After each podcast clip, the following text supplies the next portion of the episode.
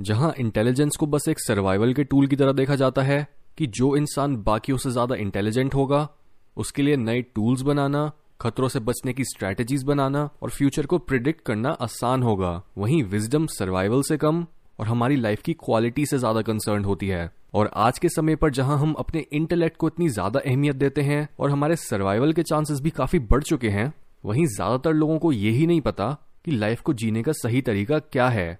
क्योंकि ज़्यादातर लोग वाइज नहीं है। आईक्यू की तरह हम विजडम को मेजर करके ये नहीं डिक्लेयर कर सकते कि कौन किससे आगे है, और शायद तभी वाइज होने को इंटेलिजेंट होने से कम ज़रूरी माना जाता है। और यही थिंकिंग लोगों के दुख और उनके गलत डिसीजंस का कारण बनती है, जिस वजह से आज के समय पर दुनिया को डेस्परेटली वाइज लोगों की ज़रूरत है, जो बाकियों को सही रास्ता दिखाएँ और जिन सिंपल सचों को हम भूल चुके हैं हमें उनकी अहमियत समझाएँ। इसलिए इस एपिसोड में हम उन साइंस को डिस्कस करेंगे, जो बताएँगे कि क्या अपवाइज हो या नहीं। साइन नंबर वन, आप अपनी डेस्टिनी खुद लिखते हो। अगर हम ये देखें कि साइकोलॉजी में कर्मा क्या होता है तो कर्मा बेसिकली है हमारी कॉन्शियसनेस यानी हम अपनी लाइफ को किस डायरेक्शन में ले जाते हैं और कौन से डिसीजंस लेते हैं। जो लोग वाइज होते हैं वो ये बात अच्छे से जानते हैं कि उनके हर एक्शन के ऊपर बहुत सी फोर्सेस कंट्रोल पाना चाहती हैं। भले ही वो उनकी बायोलॉजिकल मेमोरी हो, उनके चाइल्डहुड ट्रॉमास हो, उनके बिलीव्स हो कल्चर हो, या फिर उनके खुद के थॉट्स हो। असली विजडम होती है हर तरह के अनवांटेड धक्कों को सह पाना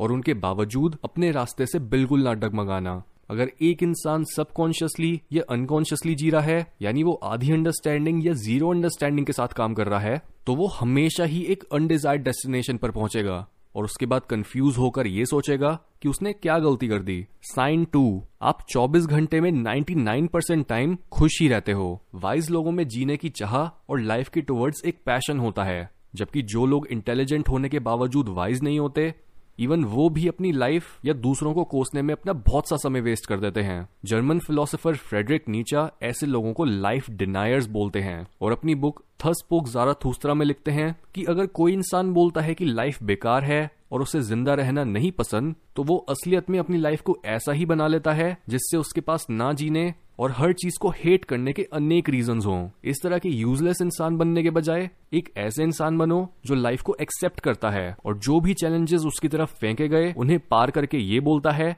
कि उसे अपनी लाइफ इतनी पसंद है कि अगर उसे अपनी यही ज़िंदगी और इस ज़िंदगी में आए सारे चैलेंजेस इनफाइनाइट टाइम्स और जीने पड़े तो वो उसके लिए भी रेडी हैं। अगर आप में जीने का पैशन और ज़िंदा होने की खुशी नहीं है तो ये क्लियर है कि आप वाइज तो बिल्कुल नहीं हो। साइन थ्री आप छोटी छोटी बातों पर ऑफेंड नहीं होते। वाइज लोगों की एक और निशानी ये होती है कि उन्हें गुस्सा दिलाना या फिर उनको ऑफेंड करना बहुत मुश्किल होता है, क्योंकि उनको इस बात की समझ होती है कि क्या चीज़ एक्चुअल में मैटर करती है और क्या नहीं, जिस वजह से उनको ये पता होता है कि जो भी इंसान उन पर अपना गुस्सा निकाल रहा है, वो एक्चुअल में अंदर से खुद बहुत परेशान और खोखला है, और वो ऐसे लोगों की बातों को दिल पर लगाने के बजाय उनके टुवर्ड्स सिंपथी रखते हैं। साइन फोर आप बड़ी पिक्चर को देख पाते हो। यानी आप चाहे उन बातों को बोल ना पाओ और उन्हें वर्ड्स ना दे पाओ, लेकिन आपको अंदर ही अंदर ये पता होता है कि क्या सही है और क्या गलत। ये एक साइन होता है कि आप अपनी बॉडी की विजडम से कनेक्टेड हो और उसके मैसेजेस को समझ पाते हो। ज़्यादातर लोग अपनी लाइफ के ही इल्यूजन में इतना ज़्यादा खोए हुए होते हैं कि वो बस उतना ही देख पाते हैं जितना उनके सामने होता है। लेकिन आप हमेशा ये समझ पाते हो कि आपके एक एक्शन का लॉन्ग टर्म रिज़ल्ट क्या होगा? या फिर कैसे कल्चर में चलते ट्रेंड्स उसी कल्चर को नीचे गिराएँगे? साइन फाइव आप अपनी स्पिरिचुअल साइड से कनेक्टेड हो, क्योंकि हर इंसान इस अंडरस्टैंडिंग के साथ बड़ा नहीं होता कि उसके पास एक ऐसी रियलिटी को एक्सपीरियंस करने की ताकत है जिसे वो देख भी नहीं सकता। लेकिन एक वाइज इंसान इतनी ज़िंदगी देख चुका होता है कि वो घूम फिर के उस पॉइंट पर पहुँच ही जाता है, जहाँ वो अपने सबसे गहरे हिस्सों को फील कर पाता है। और ये समझ पाता है कि कब वो अपने हाईएस्ट सेल्फ के साथ अलाइंड है और कब वो अपनी फाइनल डेस्टिनेशन से दूर जाता जा रहा है और अपनी पोटेंशियल को वेस्ट कर रहा है।